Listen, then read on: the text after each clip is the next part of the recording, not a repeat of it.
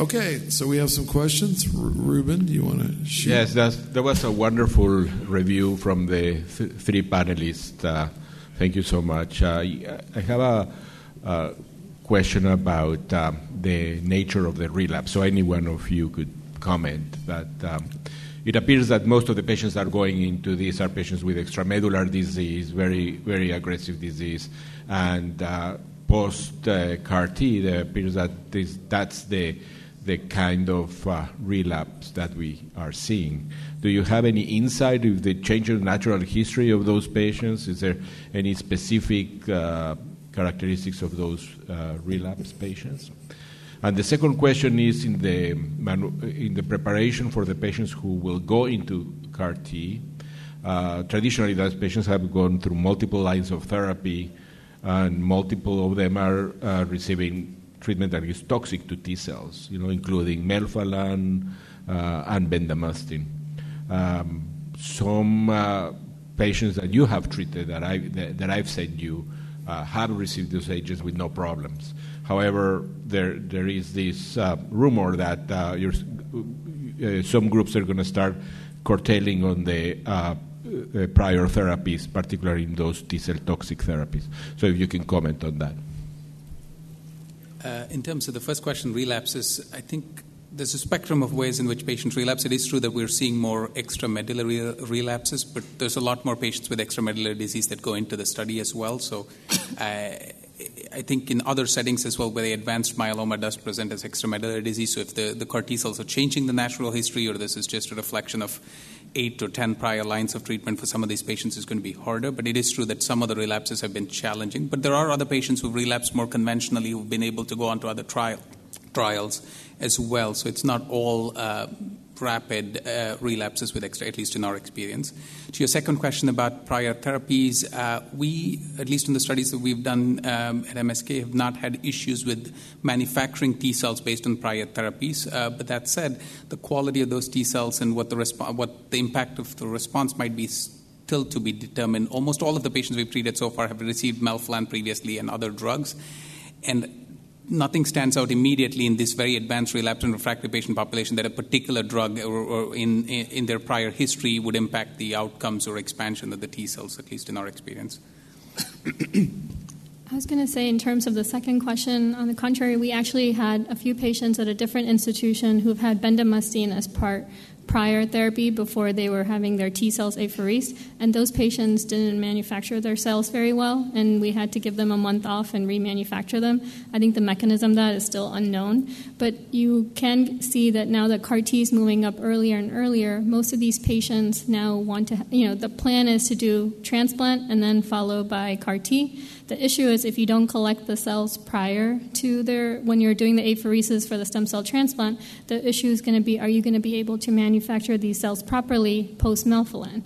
Because in myeloma patients, as you know, when you give melphalan, you decrease the amount of stem cells in their bone marrow. So I think that's still, the data still yet to be determined. And, and, I'll just comment. We, we also tried to look, and it, these are all small numbers, at whether the therapy they got right before their apheresis, you know, impacted their expansion or response. We couldn't find anything that was statistically different, but the numbers I think are too small. I do have some concern about alkylating agents, you know, right before manufacturing, and whether that's going to be something we should avoid. But I think we need to analyze more data. Do you have any other caveats for us in terms of what we should avoid? Community doctors referring you patients before you're going to be doing this? Is there things they should know about? So, because these are available only in clinical trials, the eligibility is quite stringent uh, and very different for different studies. It's helpful to be involved early on in terms of um, uh, therapies that patients get while waiting for CAR T cells, uh, transfusion requirements, other details, uh, timing of the kinds of treatments these patients get. Every protocol is slightly different, but all of them require measurable disease, all of them require refractory disease, all of them require adequate counts and organ function. And the other challenge is the way these trials are structured and manufacturing processes. Slots are not available at every at any given point of time. So when a patient is eligible, there may not be a slot. When there's a slot, the patient's no longer eligible. So it's helpful to be involved early on with referring doctors in terms of different steps in their management so we can hopefully uh, maximize the potential for uh, trial eligibility and enrollment. On the back end, I noticed that you guys didn't have any comments, but do you have any thoughts on what you may do on the back end to help allow these T cells to remain or at least work better?